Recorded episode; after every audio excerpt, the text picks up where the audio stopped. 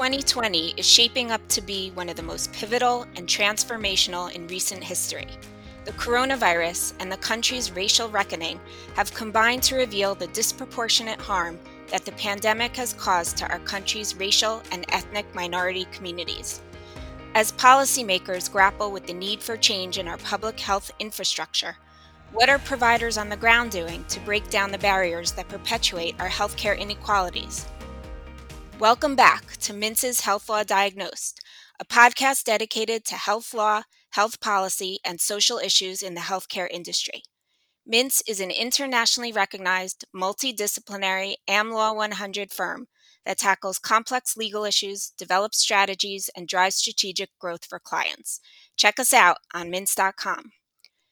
I'm your regular host, Neely Yolin, but today I am thrilled to introduce you to my partner, Brent Henry, who will be taking over hosting duties for this episode about racial disparities in healthcare. Brent is a member of Mintz's health law practice based in Boston, and he brings more than 30 years of industry experience to his work advising clients on complex business, legal, and regulatory issues.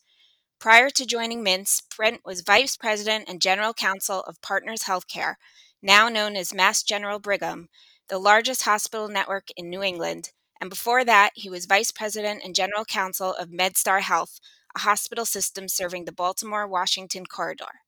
Joining Brent is Dr. Tom Sequist, Chief Patient Experience and Equity Officer at Mass General Brigham.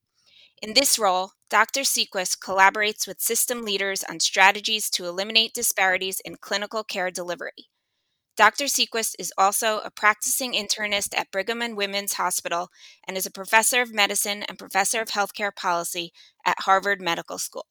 I can't think of a better person to be speaking about this important topic. Gentlemen, the floor is yours. Thank you, Neely, and welcome, Tom. Thank you. It's great to talk with you again. I want to kick things off by asking you to describe a little bit about what you do on a daily basis in your role as Chief Patient Experience and Equity Officer at Mass General Brigham. Sure. So, uh, in general, so I'm a practicing primary care physician at Brigham and Women's Hospital. Uh, so I have a panel of primary care patients that I help provide care for. Uh, in my administrative role, I is a chief patient experience and equity officer, I oversee a variety of activities that are in the in the space of quality, safety, uh, patient experience, uh, healthcare equity, community health, um, and and some other functions around um, our providers, uh, uh such as uh, uh, provider well-being and clinical credentialing, and some other some other functions. So, as we've spoken before, Tom, we all realize that the COVID 19 pandemic has really shown a light on healthcare disparities in our country. And the recent statistic that I saw showed that Black Americans succumbed to COVID 19 at a rate of 2.3 times compared to whites, and Latinos and, and Native Americans at uh, almost twice compared to whites. And I know from a regional basis that may be even more intense.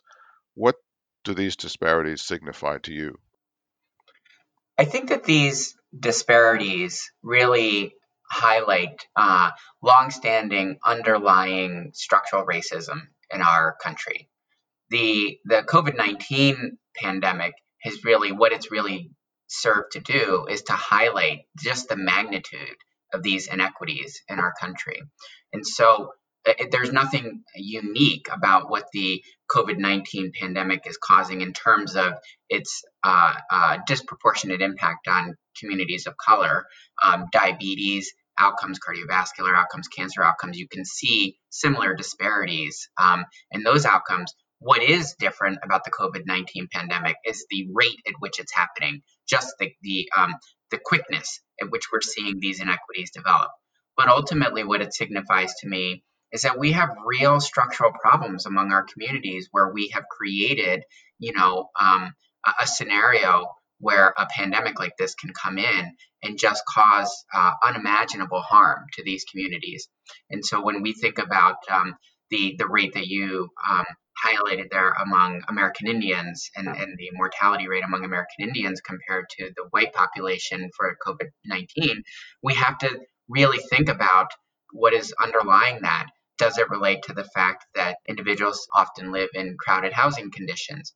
Or that these individuals, if you're in a Black community or um, Latino community, that you uh, much more of those individuals are actually um, frontline workers um, who are, you know, by necessity, you know, traveling on public transportation and working in, in, in, in public spaces where they are more likely to be exposed to the virus. These are the things that are contributing to the to the higher infection rates and ultimately then leading to the higher uh, death rates. And as a physician in a large healthcare system, what do you see as some of the greatest challenges that you have to deal with to address these healthcare disparities? So, you know, we think a lot about disparities in health and disparities in healthcare. That that's sort of been one of the conceptual models that for, for decades folks have, have thought about. And the distinction that we try to make when we think about the difference between health and healthcare is healthcare is the things that we're doing in our hospital systems, in our uh, physicians' offices, you know, through insurance products and, and other ways that, that individuals access care. Whereas health has a lot more to do with um, the global environment in which our, our community members live and, and, and you know those, those social determinants of health many people um, call them like like housing and food and employment uh, and and other environmental factors. Those are the things that play a larger role often in the health disparities and the health outcomes. So, you know, as a provider system, what we have to think about is is that an artificial line or not between health and healthcare? And and my position on this, and and and going back to your original question about the spaces that I um, do work in in our health system, is that I think that the spectrum from quality, safety, um, and our patients' experience of care all the way through to community health is just a gradation of, of how we should be addressing uh, patients' health needs. So we shouldn't draw an artificial distinction between saying this is about health and not not having to do with the healthcare delivery system, and this aspect is about healthcare and what we do within our delivery system. What we should say is that this is all on a spectrum of how we uh, address our patients' needs. So, what are the biggest challenges that I think are, are confronting us right now? To get to your question, Brent, I think that the biggest challenges we have right now is, is how do we address these social determinants of health? Um, and from a provider system perspective, how do we do that in a way that is respectful of a lot of the work that many many in community health have done for years, but that and that leverages you know public policy interventions, that leverages you know government uh, uh, sponsored programs, and that leverages the you know the innovation that can spring up within the communities themselves. Uh, and so we're sort of feeling our way through that new territory, I would say. And by we, I mean um, large delivery systems. We're trying to figure out what is that we, we want to, to take action in this space, but what is the way in which we can do that in the most effective manner? I really feel like one of the things we should be doing is starting off first with leveraging our core skill set. So, what is our core skill set? It's delivery of healthcare services. So, let's say that that's cancer screening or diabetes care or delivery of mental health care. Well, that we should figure out how do we pair that skill set with people who have a real skill set in public health and a real skill set in community health. And so bring those two things together so we can address these large challenges around food insecurity or housing insecurity. And and that makes sense for a large system like Mass General Brigham, but uh, in your experience, are there things that, say, standalone hospitals or even individual practitioners should be thinking about in dealing with uh, healthcare disparities, or is this really only in the realm of, uh, of large hospital systems like Mass General Brigham? Yeah, it certainly isn't only in the realm of, of large delivery systems. I often think of this as there are um, two ways that a provider, whether you be a pharmacist or a nurse or a physician, can respond around inequities and sort of, um, you know, for lack of a better term, sort of get in the fight around healthcare healthcare equity. So the first is that let's take an example of housing insecurity. So you, as an individual provider or a small um, group practice or a small hospital, may say, "This is a large issue uh, that I am going to have trouble impacting." So, and, and that may be true, but but what I would what I would offer is the first step that we all need to, to do to take is to be uh, to raise our awareness of the importance of this issue for our patients and and that means that we have to ask our patients about it we have to be willing to to screen for these social determinants of health um, and, and many are resistant to asking about these problems for fear that I don't have a solution around it. I actually don't um, take that uh, position on this because I feel like we should have social risk informed care plans. So, what do I mean by that? It is really important as you're developing your diabetes care plan or your mental health care plan that you know whether or not your patient is homeless, um, that you know whether or not your patient um, is unemployed, because you may be prescribing medications that they are simply unable to take. And, and so, like any other piece of information that we use to drive our clinical care plan, like what is your blood pressure, um, or um, what is your height and weight if I'm dosing your medication, it's also important to know do you have access to electricity? Um, do you have access to a stable living environment? Um, and, and again, that at, at a small level, at the micro level, that should help you tweak your care recommendations and it will help you improve your your patient experience as well I, as you might guess i fundamentally believe we cannot have a good patient experience until we start to address these equity issues now so that's the first way that i think that a smaller system um, and, and larger systems as well should start to engage in, in addressing inequities then the second question is okay well how can we now um, not just have a social risk informed care plan, but actually start to help our patients address the issue of housing insecurity. And it is there where I feel like though that kind of work is is maybe um, uh, best done in partnership so that we can do things at scale, creating collaborations between individual hospitals. Um, so breaking down traditional barriers that may exist between hospitals collaborating, because we need to understand that some of these issues are just so much larger than any individual hospital. They're larger than any perceived large delivery system like Mass General Brigham, we all need to work together to address these issues. So I, I, I think it's important, Brent, for, for folks to have this two pronged approach. First is be aware of these issues that your patients are facing and, and develop a care plan that takes that information into account. It doesn't mean you're solving their housing insecurity, but you are aware of it. And then the second phase is collaborate, work together, form coalitions with other hospitals, with other agencies, with other um, officials to, to try to address these these problems. That's a very practical approach, particularly as I said, if you're a smaller or a solo provider or um, don't have the don't have the benefit of having a, a, large system behind you. Now, you talked about the social determinants of health, and a lot of understanding of that among healthcare professionals depends upon effective communication. And as we know, a lot of the uh, affected communities here are immigrant communities where English is not their first language. How does a place like Mass General Brigham deal with the language barrier in terms of communication? It's a great question. One of the most important barriers that a patient can experience when they are trying to access healthcare is a language barrier because it gets right at the root of our ability to communicate and understand the the, the um, healthcare need that a patient has. So I, I, put this way at the top of our list of of barriers that that we need to um, uh, overcome for our patients, and and so that means making a real commitment to always having uh, a couple of things. So, and I and I I sort of break this work down into translator services and interpreter services. So translator services means that in your environment and in any programs that you run, that your communication materials always be available in multiple languages. And how do we pick those languages? We need to be very carefully assessing from all of our patients what is your preferred communication language. And then we can get a sense of, you know, what are the top five language languages that are spoken by your patients. And so uh, in the translator service space, what I mean by that is when you're hanging posters or signs up in your hallways, when you're sending out email communications or printed letter communications, if you have a mobile text messaging program, that all of that, all of that outreach, all of those printed uh, and electronic communication materials, all need to be in multiple languages. That is the only way that we're going to communicate effectively with our patients, and it's also an important signal to our uh, communities that we value who they are and that we are making the required efforts to to um, uh, engage them in, in our healthcare services.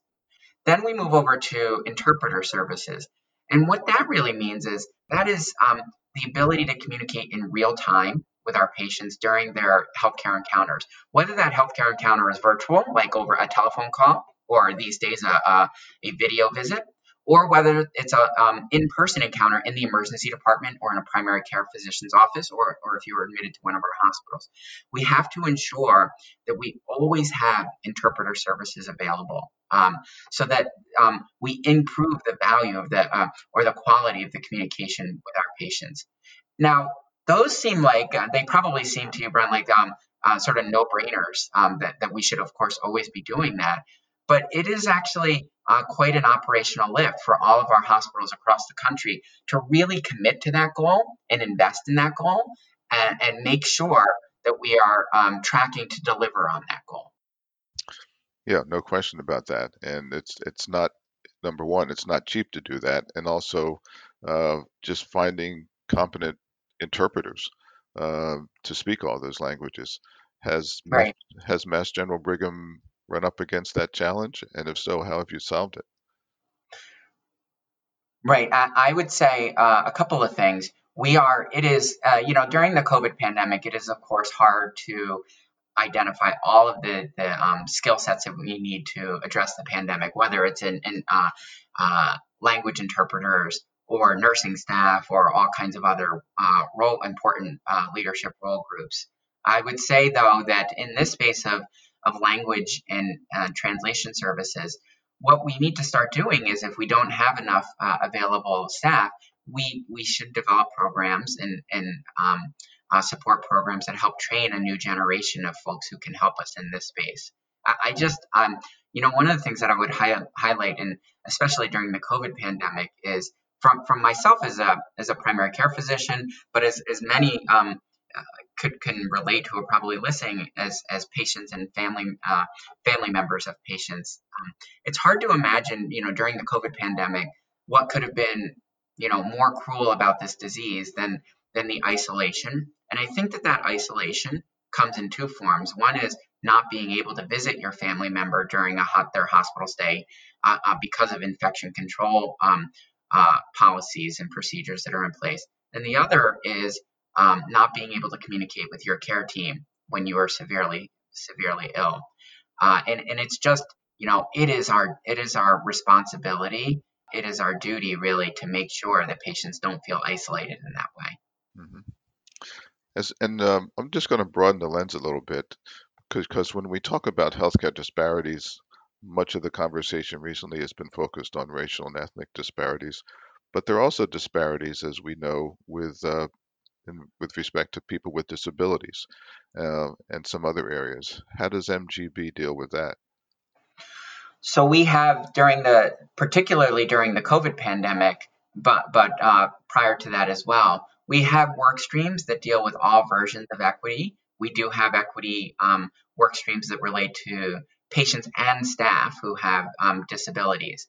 I'll, I'll, give you a pretty um, straightforward example which is early on in the pandemic, we had, you know, instituted a policy across our all of our hospital hospitals that required both staff and patients when entering our facilities to, to wear masks at all times. And as you know, I'm sure wearing masks cuts down on the um, infection rates in communities and in, in, and in um, uh, hospitals as well. And, and we've been able to successfully show and publish on those data.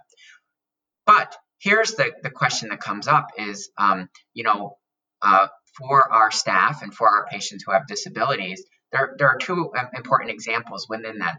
One is, what if our staff um, or or our patients have a physical disability that makes it hard for them to put the mask on, or they have a physical disability that the mask itself doesn't fit because of physical features that they have um, it is really important for us to be able to address all of those and to design masks that actually can um, help keep our patients and staff safe, but also are respectful of uh, the disabilities that our patients and staff have. Um, another example that comes up is what about our staff um, who have hearing disabilities and rely on lip reading? Well, wearing a mask uh, and and everyone around you wearing a mask when you rely on um, lip reading um, is actually uh, basically sort of cuts off your main mode of communication. And so, how are we going to deal with that? And so, we, you know, in that in that um, uh, setting, we should be able to design masks that you can see through, that are clear, um, in order to allow our again our staff, our patients with disabilities, to still maintain their communication. So it is, you know, the the, the concept of equity is really broad, and it, you're right, it is not related to only race, ethnicity, or language, but there are lots of um, dimensions to equity that are important for us to address. Um, I say that, Brent, but I, and I also believe pretty strongly that one of the the most important crises going on in our country right now is the crisis of racism, and so it is really important for us to to remember that the, the mortality rates, the differences that you were citing before, um, and, and, and, and for, for our listeners to know that um, uh, when you cited that there could be regional differences, it is absolutely true. If you go to a state like Arizona or New Mexico, that the difference in mortality rate between American Indians and, and the, the white population is, is not uh, 1.5, it's actually uh, on the order of three uh, or more uh, full differences in mortality.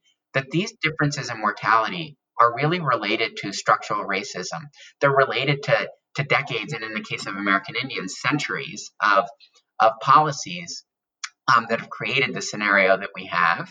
And uh, these policies didn't um, accidentally create the, the inequities and disparities that we have. These policies were intended to create those inequities and disparities that we have right now. It's important for us to confront that and take that on as, as as the um, public health crisis that it is right now. No question. Um, and you point up a very challenging um, task. So, how is N- MGB actually confronting it? So, we have launched what we have uh, termed our United Against Racism campaign. Our United Against Racism campaign actually has three components to it. We are focused on our healthcare workers, that's our first component. The second component is focused on our patients and healthcare equity. And the third component is focused on uh, community health. And, and, we have made significant investments in all of these spaces that's going to enable us to take on very specific goals. And we are holding our executive leadership team, including myself, accountable to these goals in the space of, of our, our, our people, our patients, and our communities. So, to give you examples of what we're talking about, to better support our people, our, our healthcare workforce, we are working on, on traditional topics like improving the diversity of our leadership teams. But we are also working on new and innovative topics like enabling uh, a reporting system across our across our whole organization that will allow our healthcare workers to report incidents of racism we very similar to reporting safety incidents and, that kind of a safety incident reporting system exists across many organizations including ours. We are um, paralleling that now with a racism reporting uh, racism incident reporting system. We are going to couple that with training on anti-racism and, a, and, an escalation and reconciliation process for uh, identified instances of racism. So that's a that's a, um, a program that we will be launching over the course of this coming year uh, we, we uh, you know, in the healthcare equity space, we are going to be working on what I perceive to be really important topics uh, like expanding access to and universal access to translator and interpreter services. We're going to be really working on um, addressing inequities and access to our digital health offerings. During the COVID pandemic, we learned pretty quickly that many many communities are not able to access digital health offerings at the same rate as other communities, and those communities tend to break down by whether by socioeconomic status and by the diversity of those communities. We are going to be um, doing something that we call eliminating racialized medicine. So what that means is um, if we are inappropriately using race or ethnicity in, in, any of our clinical calculators or clinical algorithms within our system, we will remove that. Um, that's sort of a long topic, Brent, but but it has um, long history of, in medicine of us using uh, patient race or ethnicity as part of clinical prediction tools that that drive decision making, and we don't feel that that's uh, appropriate. On the on the community health side, you know, we are going to really work to link our uh, clinical delivery services with our community health approach by doing things like creating mobile mobile healthcare units, uh, vans or, or RVs that are that will go out to our communities and help deliver uh, chronic disease management, preventive services. Um, I, I, hope actually that they will help us address our, our COVID pandemic as we move forward through the winter months. Um, we are going to establish a much more robust community health worker workforce um, that's going to help us um, uh, uh, address some of the social determinants of health that we've been talking about. So we, we have tried to make a, a very broad based um, uh, initiative around uh, being an anti-racist organization, but with it have come very specific accountable targets, which I think are really important for organizations to to make sure that we are not just setting you know sort of higher goals that that we stand against racism, but that we are creating very specific accountable goals for our managers, for our frontline managers to achieve. No, that sounds fantastic and some very practical uh, solutions that other healthcare providers, you know, can also follow. Tom, you mentioned uh, the notion of digital health, and a lot of people now, as a result of the pandemic, are realizing that telehealth is really uh, becoming a tool that uh, the folks can use to access their providers when necessary. What role do you see telehealth as playing uh, in trying to close the racial and ethnic healthcare disparity gap? So I would see telehealth uh, much the way that I see a lot of aspects of, of healthcare equity, which is there are really two overarching principles that we should keep in mind. The first principle is that as we expand telehealth, we should ensure that it doesn't exacerbate existing inequities. And the second principle is that as we implement telehealth, we should design it in such a way that it's actually intended to eliminate disparities. So, so Brent, you, you, know, you could insert, you could replace telehealth with any healthcare intervention in that space because I think those two guiding principles are so important for us. Make sure you first do no harm, right? Make sure you don't exacerbate inequities. And then the second is design it very intentionally in a way that you're trying to use that tool to eliminate healthcare disparities. Um, you know, telehealth is not a new topic. It's it's been around for decades, and so um, a lot of the development, I would say, um, on large scale for many years has not been designed in a way that it was intentionally meant to reduce inequities.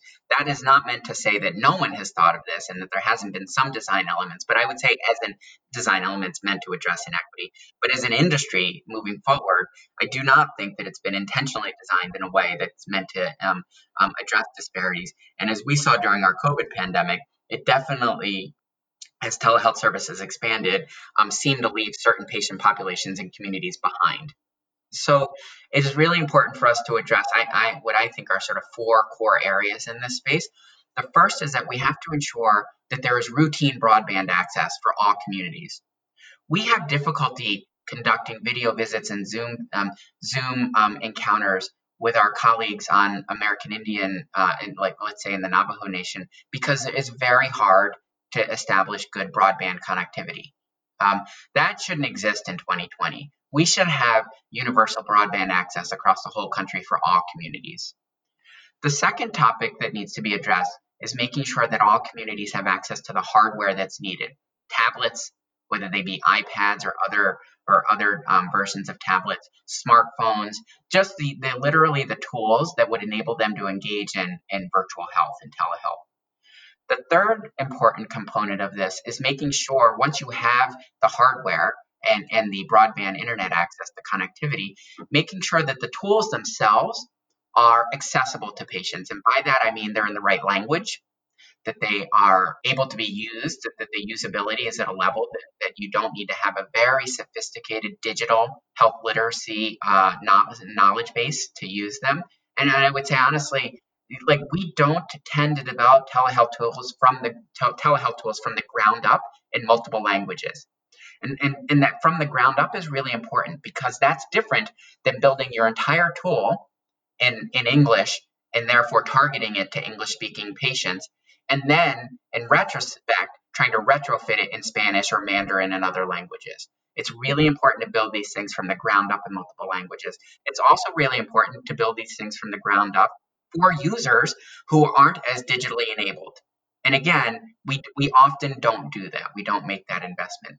And, then, and so that's the third pillar is usability. And then the fourth pillar has to do with our own internal biases within delivery systems. We have to make sure that we offer all of these tools and services to all patients. We often have embedded implicit biases, which is another way when we talk about implicit biases around race, it's another way of saying racism we have these implicit biases around who we offer these services to. We may make judgments without knowing it, without realizing it, about who we think is going to be able to use these tools. And if we make a judgment that we don't think that that patient could avail themselves of a tool, we may not even offer it to them. We have to make sure that we get past those biases and offer and extend the use of these services to all of our patients. So, Tom, thank you very much for this clear-eyed analysis of what uh, what some of the challenges are and and frankly what some of the practical solutions that practitioners at all levels can employ to uh, to help bridge the gap with respect to these disparities. I really appreciate your time today.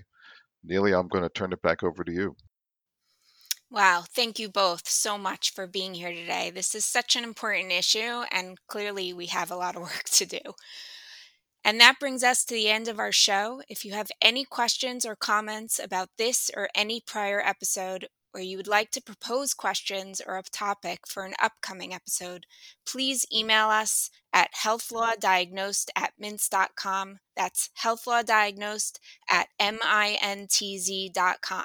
Thank you for listening, and we'll see you all back here in a few weeks when we'll be talking about bioethics in a pandemic.